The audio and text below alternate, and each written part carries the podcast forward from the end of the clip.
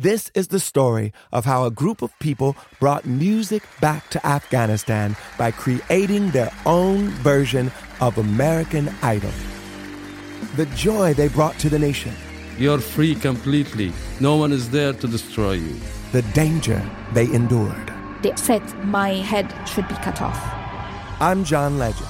Listen to Afghan Star on the iHeartRadio app, Apple Podcasts, or wherever you get your podcasts.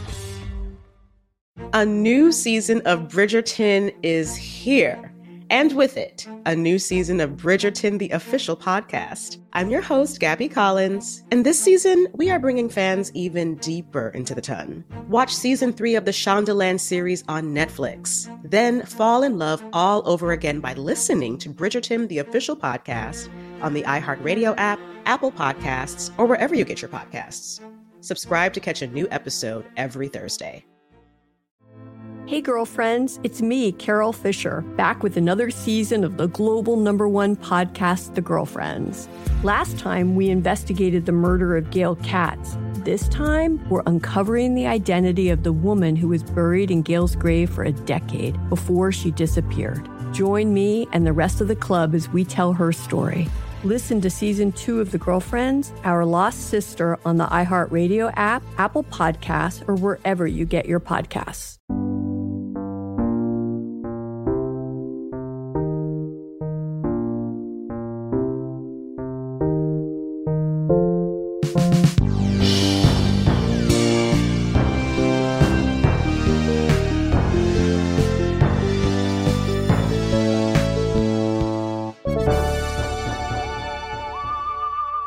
Casey, could we get a little bit of spooky music just for a second in the background here? It is, in fact, October. Perfect. Welcome to the show, Ridiculous Historians. We are men of our word. Earlier, we had floated the idea of finding some more frightening, disturbing, creepy tales as we get closer to Halloween. Ben, didn't we do a Pope based kind of spooky, creepy tale already? But that was pre October. No, you're right. That was pre-October, and uh, we we talked about whether or not we should save that one. But that was just such a cool and strange story. Oh, we were compelled. The power of Christ compelled us to put that podcast out in the world. And the power of super producer Casey Pegram helped make that reality. We're looking at a story today that is equal parts ridiculous and and I would say tragic. Yeah, I, I'd say mainly tragic Mm-hmm. In my book. Yeah. And this is this is something that you had you had hip to me to, Noel, which is the story of mummies in Mexico. Yeah, specifically the Mexican town of Guanajuato, which was established in the early 16th century um, and, and was something of a boom town for silver mining. Uh, it became that in the 18th century to the point where I believe it actually kind of messed with the economy of silver because there was just so much damn silver coming out of there that it like jacked with the price of silver in a way that caused some real economic problems in the region. Absolutely, yeah. For a time, it was the third largest silver mine on the planet in terms of production. They still have traces of this mining industry, right? Especially, what is it, Boca del Inferno? Boca del Inferno. It's a mine shaft that um, Boca meaning mouth, so that's, Right. that's the mouth of hell. Uh, and this is an attraction you can see. Um, there are also it's known for its beautiful architecture. These brightly colored Baroque buildings, and there are these like narrow kind of um, alleys between the buildings, and it's a very walkable, uh, pic- picturesque little city. But it also was an important stronghold during the Mexican Revolution um, when Mexico was able to break free of Spanish control.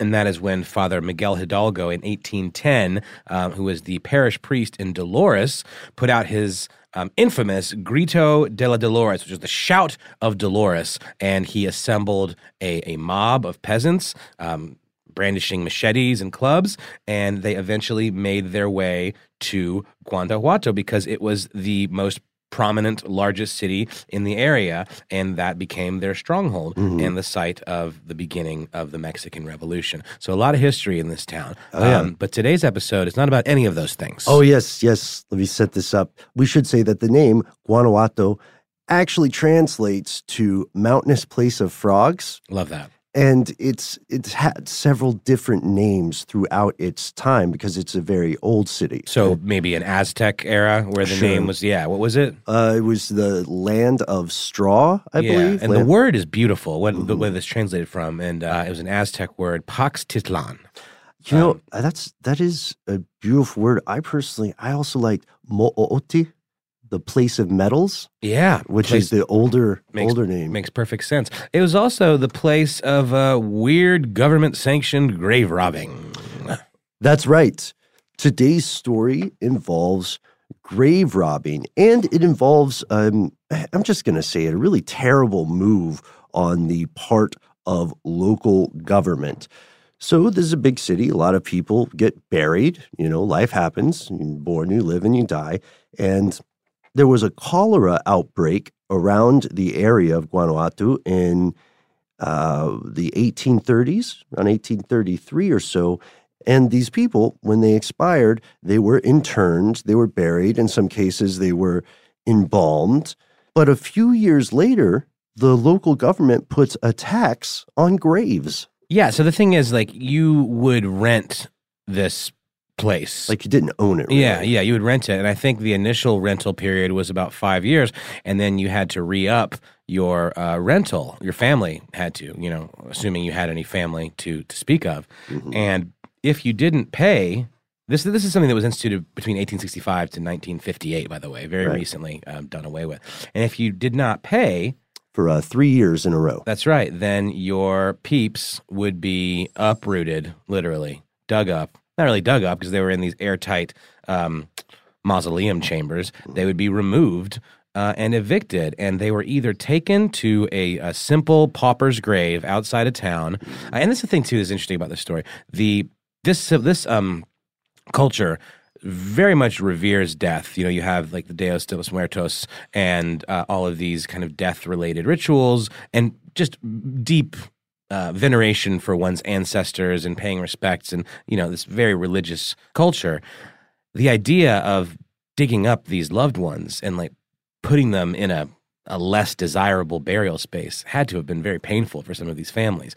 hmm But that wasn't even the worst thing that could have happened, was it, Ben? Well, yeah, there are stranger things that happen because they would be put in a pauper's grave or they might be placed in an ossuary, which was actually under the cemetery grounds itself, waiting in case the relatives would come back, cough up the money, and have their loved ones reinterred or reburied, which did happen in a couple of cases. These people were taken out of the grave and then put back in.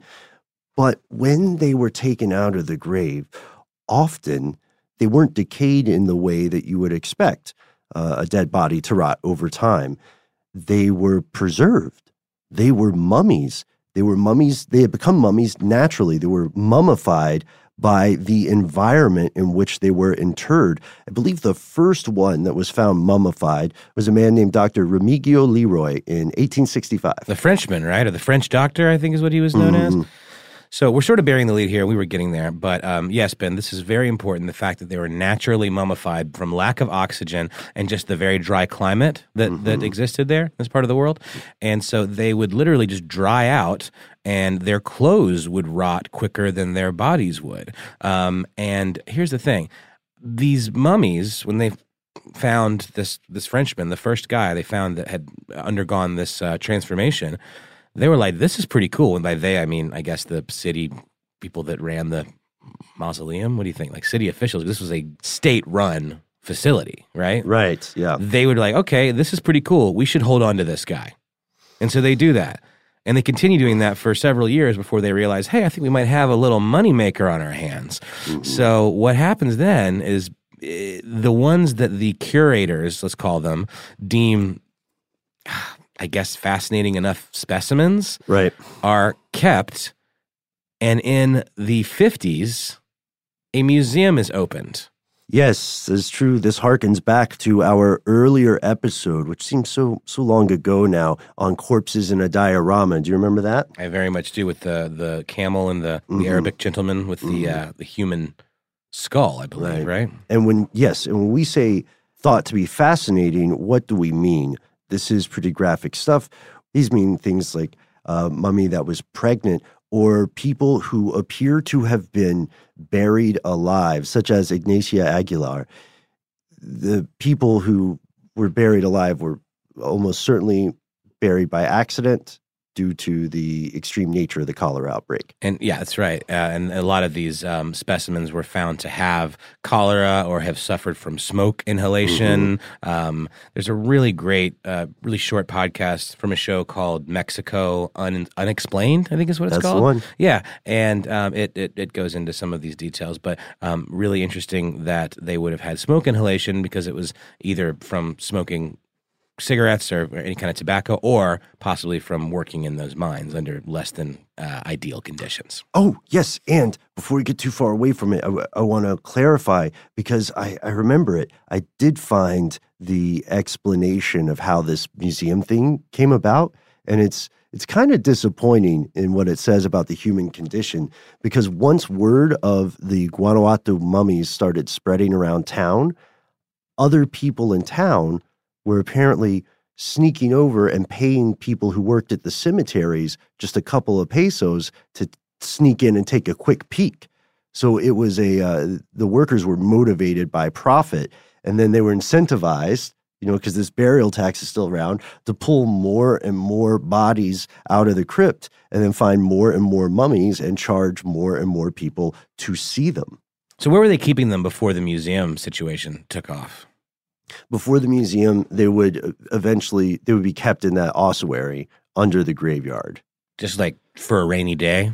In case, well, the official reasoning is just in case the families come back and say we do have the money to pay the burial tax. But why would they keep them versus burying them outside of town? Like I, my understanding was that they kept these because they were so crazy looking, and they like. I think I think it's a situation again where there was an official reason and then there was a real reason. Got it. When the Taliban banned music in Afghanistan, millions were plunged into silence. Radios were smashed, cassettes burned. You could be beaten or jailed or killed for breaking the rules. And yet, Afghans did it anyway.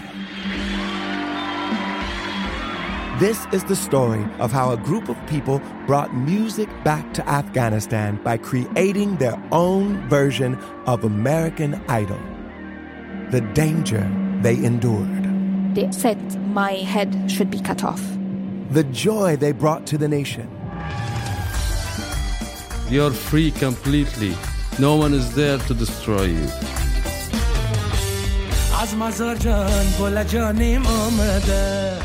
I'm John Legend.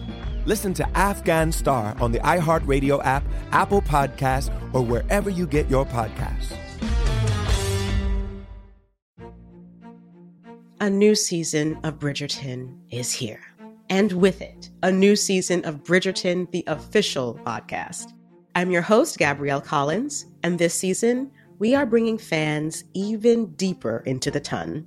Colin Bridgerton has returned from his travels abroad. Is betrothal written in the stars for the eligible bachelor? Meanwhile, the ton is reverberating with speculation of who holds Lady Whistledown's pen. We're discussing it all. I sit down with Nicola Coughlan, Luke Newton, Shonda Rhimes, and more to offer an exclusive peek behind the scenes of each episode of the new season.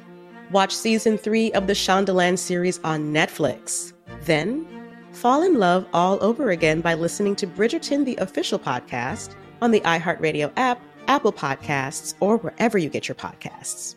Subscribe to catch a new episode every Thursday. Hey, girlfriends, it's me, Carol Fisher. I'm so excited to tell you about the brand new series of The Girlfriends. In season one, we told you about the murder of Gail Katz at the hands of my ex boyfriend Bob.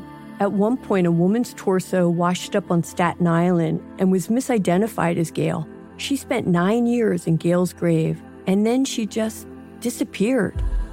It's almost like it's become this moral obligation to find her. And that's what we're going to do find this missing girlfriend and tell her story. With the help of some of your favorite girlfriends from season one, like my producer Anna. Oh my God. My friend Dr. Mindy Shapiro. Hi, it's Dr. Shapiro, and I'd like to speak with the deputy medical examiner. and of course, Gail's sister, Elaine Katz. Having no closure, it kills you. Join us as we try to solve a 35 year old cold case. It's not going to be easy, but it's going to be one hell of a ride. What? I can't believe this. Listen to season two of The Girlfriends, Our Lost Sister on the iHeartRadio app, Apple Podcasts, or wherever you get your podcasts.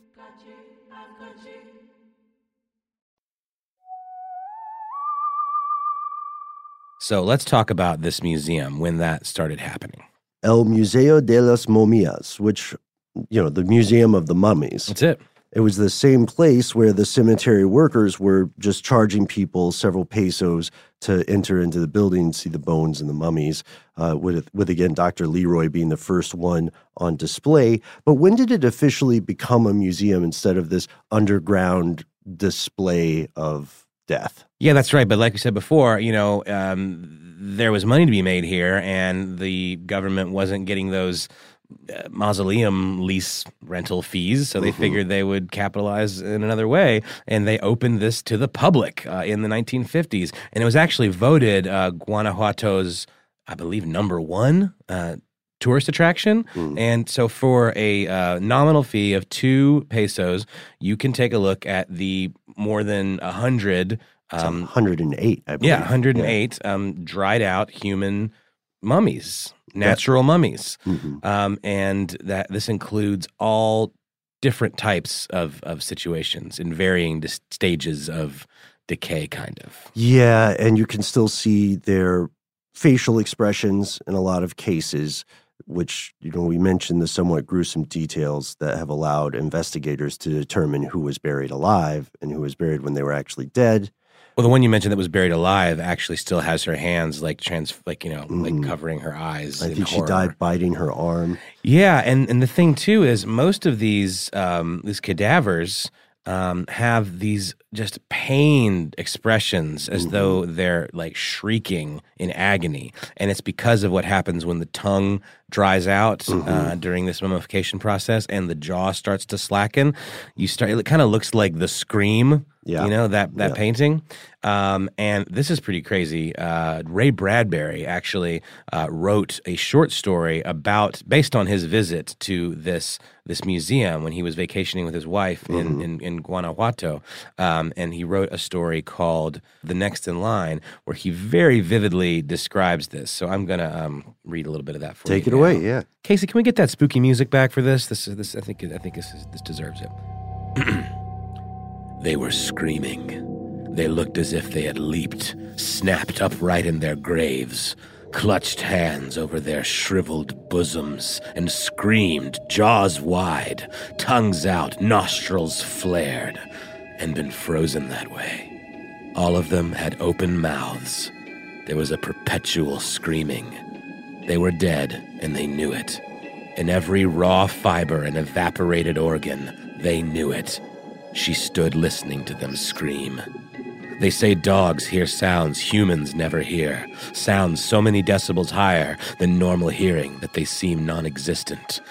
The corridor swarmed with screams. Screams poured from terror yawned lips and dry tongues. Screams you couldn't hear because they were so high. Whew. Not cool, Ray Bradbury. Not cool. What do you think about that, Ben?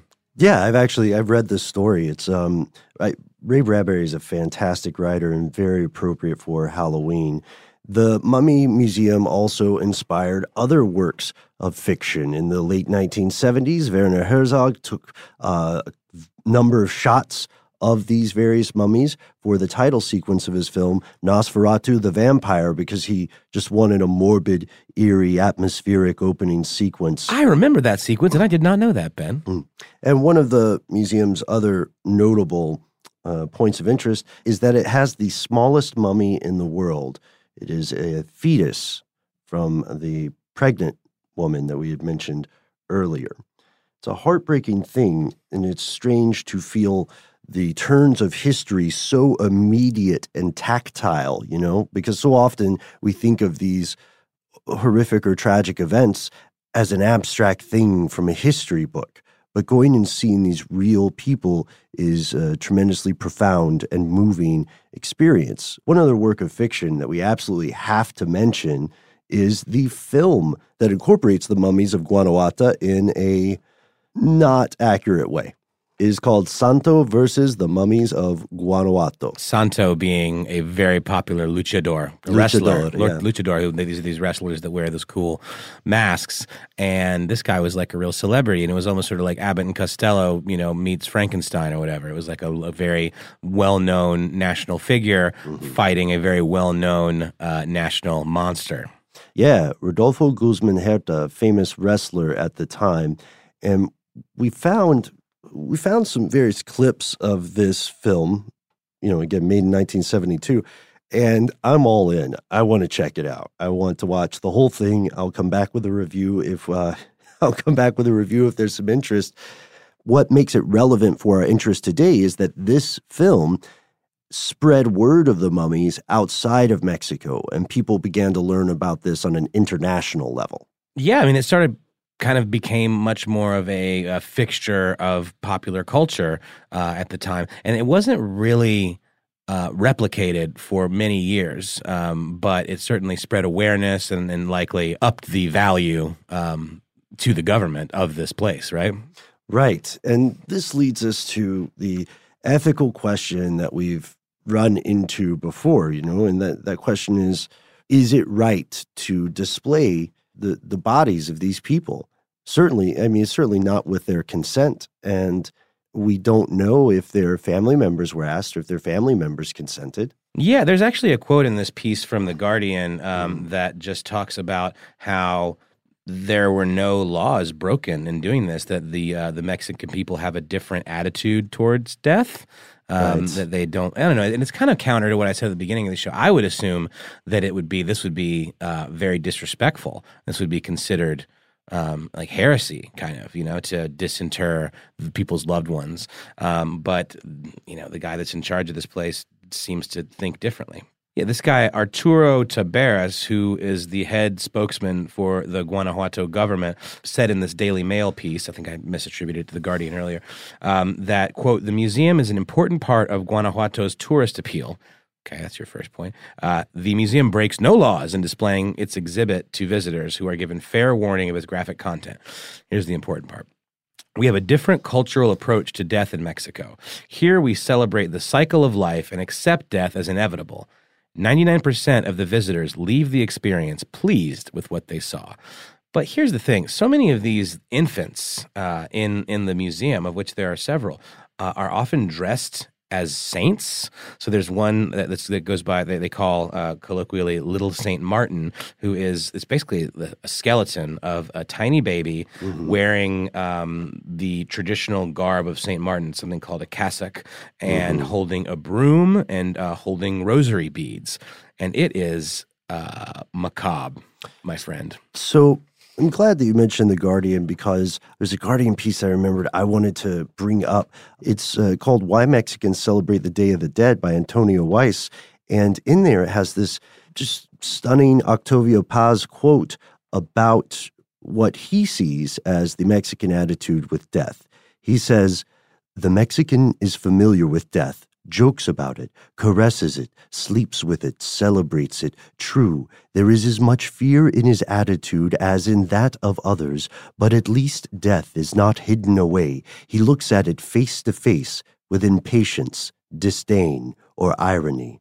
And I think that's, you know, maybe that's the, maybe that's what makes it okay. Maybe this is an important thing rather than an exploitative thing. You know what I mean? Because they can't be making that much money, right? Profit can't be the sole motivation at I this don't know. point. It's just 4,000 visitors a week. I mean, that's a decent amount of cash. right? Yeah, I guess it does add up. Yeah, sure. It's, it's been open since the 50s. I mean, you know, Yeah, you're right. kind of a bit of a cash cow, if I Mm-hmm. do say so myself. But I guess what I'm getting at, I'm struggling with, is uh, there was even so this this tax was uh, relinquished, right? Uh, and in- Right. at the end of the 50s, but In yet 1958. in 1958, but there actually was a uh, recent addition to this collection was a baby that died in 1999 at six months old. So I want to clear something up real quick. Sure. Ben. We actually had a little discussion off mic. Um, the law that required the tax, there was a grave tax. Yeah. Went away in 1958, but there was also like you still had to rent these spaces. You still had to lease the lease land. the land, and like you, you would uh, up re up it for like 20 years or something like that. Right. Mm. Or, like it started at like a five year,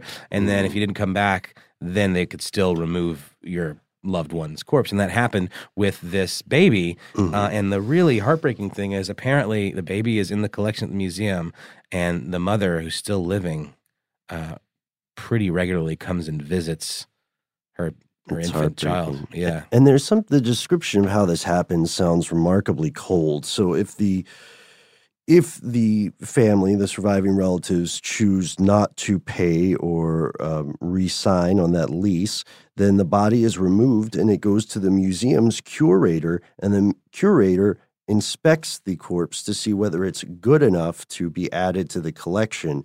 And I had earlier said the number was 108 corpses in the display, but I believe it's 111 now because they have added some. When the Taliban banned music in Afghanistan, millions were plunged into silence. Radios were smashed, cassettes burned. You could be beaten or jailed or killed for breaking the rules. And yet, Afghans did it anyway. This is the story of how a group of people brought music back to Afghanistan by creating their own version of American Idol the danger they endured. They said my head should be cut off. The joy they brought to the nation. You're free completely. No one is there to destroy you.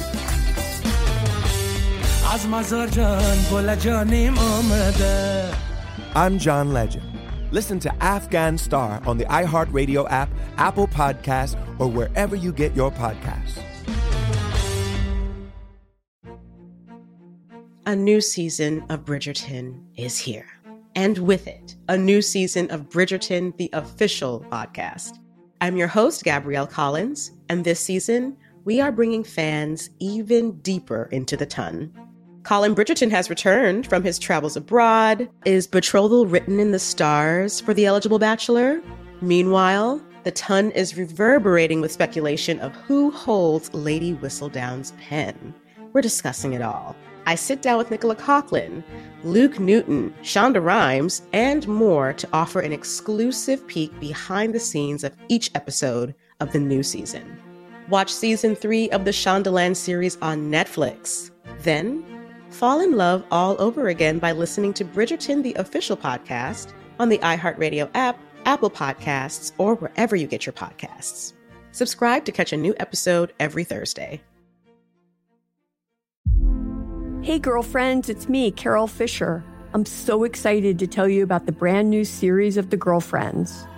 In season one, we told you about the murder of Gail Katz at the hands of my ex boyfriend, Bob. At one point, a woman's torso washed up on Staten Island and was misidentified as Gail. She spent nine years in Gail's grave, and then she just disappeared. It's almost like it's become this moral obligation to find her. And that's what we're going to do find this missing girlfriend and tell her story. With the help of some of your favorite girlfriends from season one, like my producer Anna. Oh my God. My friend Dr. Mindy Shapiro. Hi, it's Dr. Shapiro, and I'd like to speak with the deputy medical examiner. And of course, Gail's sister Elaine Katz. Having no closure, it kills you. Join us as we try to solve a 35 year old cold case. It's not going to be easy, but it's going to be one hell of a ride. what? I can't believe this. Listen to season two of The Girlfriends, Our Lost Sister on the iHeartRadio app, Apple Podcasts, or wherever you get your podcasts.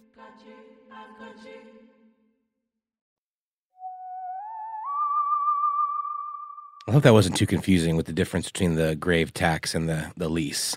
because they were two different things, and it threw me for a little bit. But No, I, um, th- I mean, we, we got there. We I think we did. it. I think we Yeah. did. Um, so what's what's next? Yeah, this sounds like a place that I would be intrigued. I mean, I'm I'm into kind of like this sort of dark type stuff. I went to the Museum of Death in L.A.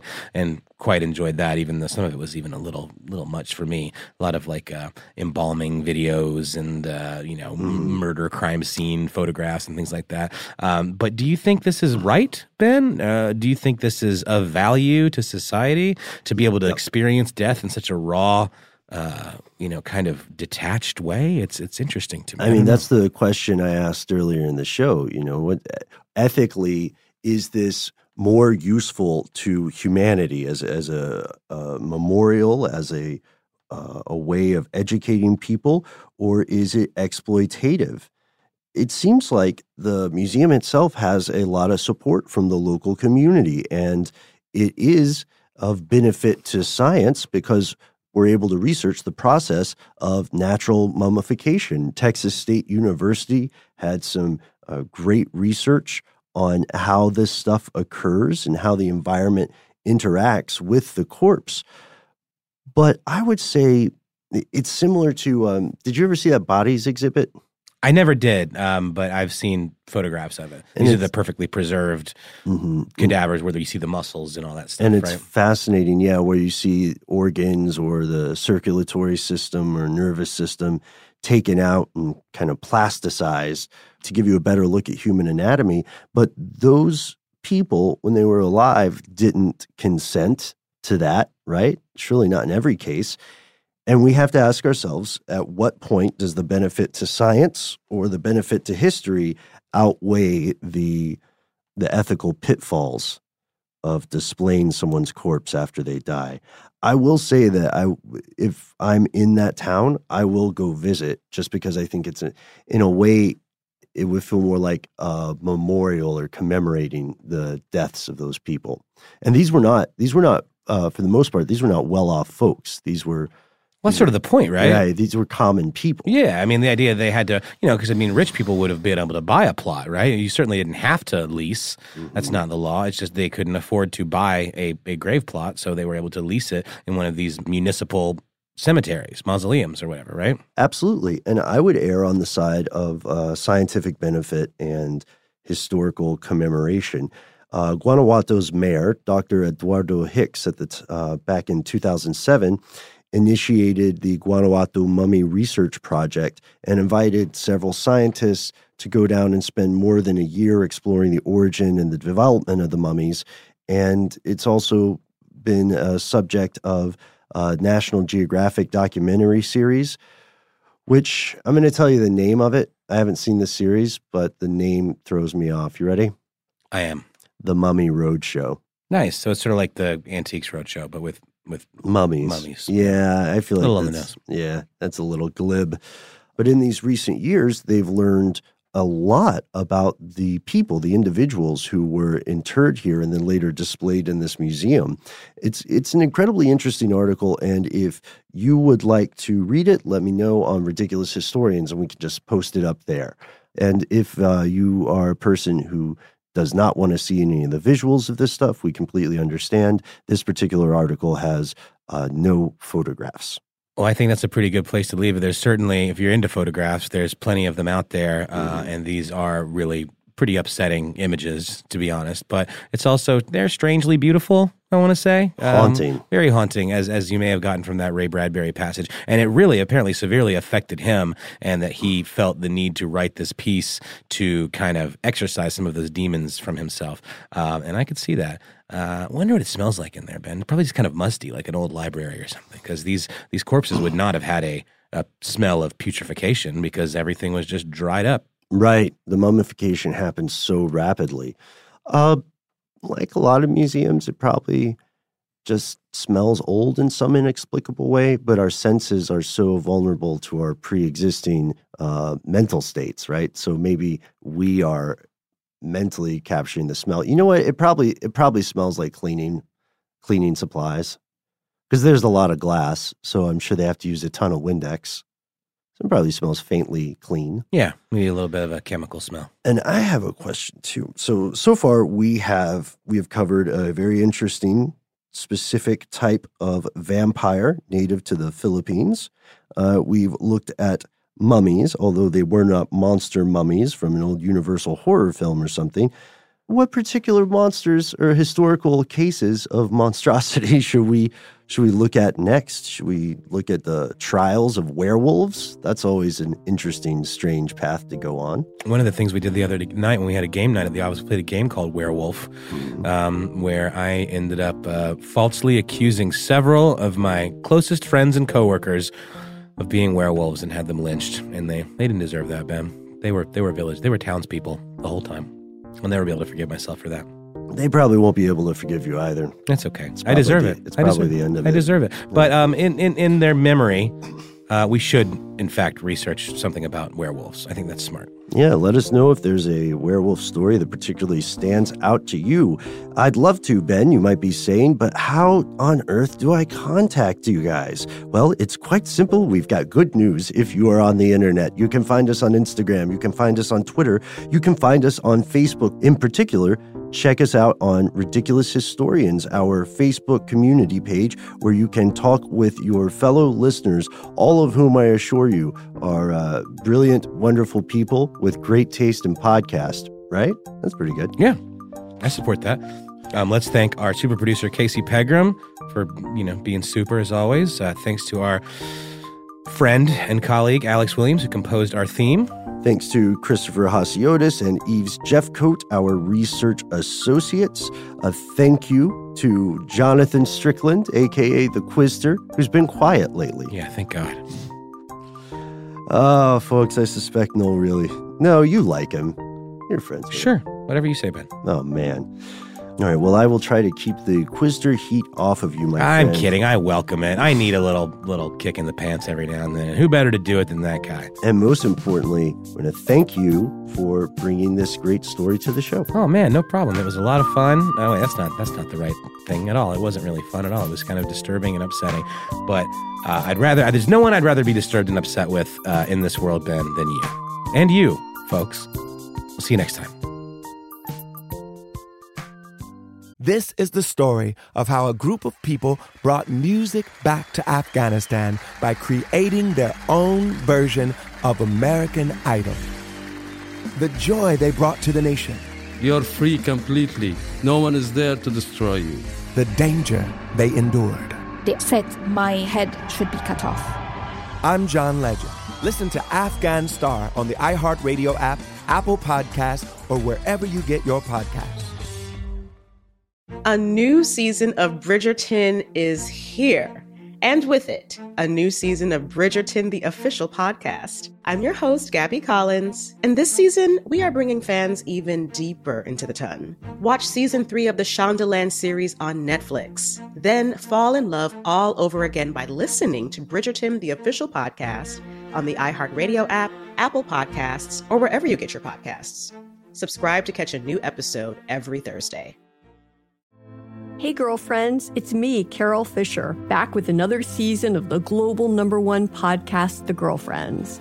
Last time, we investigated the murder of Gail Katz. This time, we're uncovering the identity of the woman who was buried in Gail's grave for a decade before she disappeared. Join me and the rest of the club as we tell her story. Listen to season two of The Girlfriends, Our Lost Sister on the iHeartRadio app, Apple Podcasts, or wherever you get your podcasts.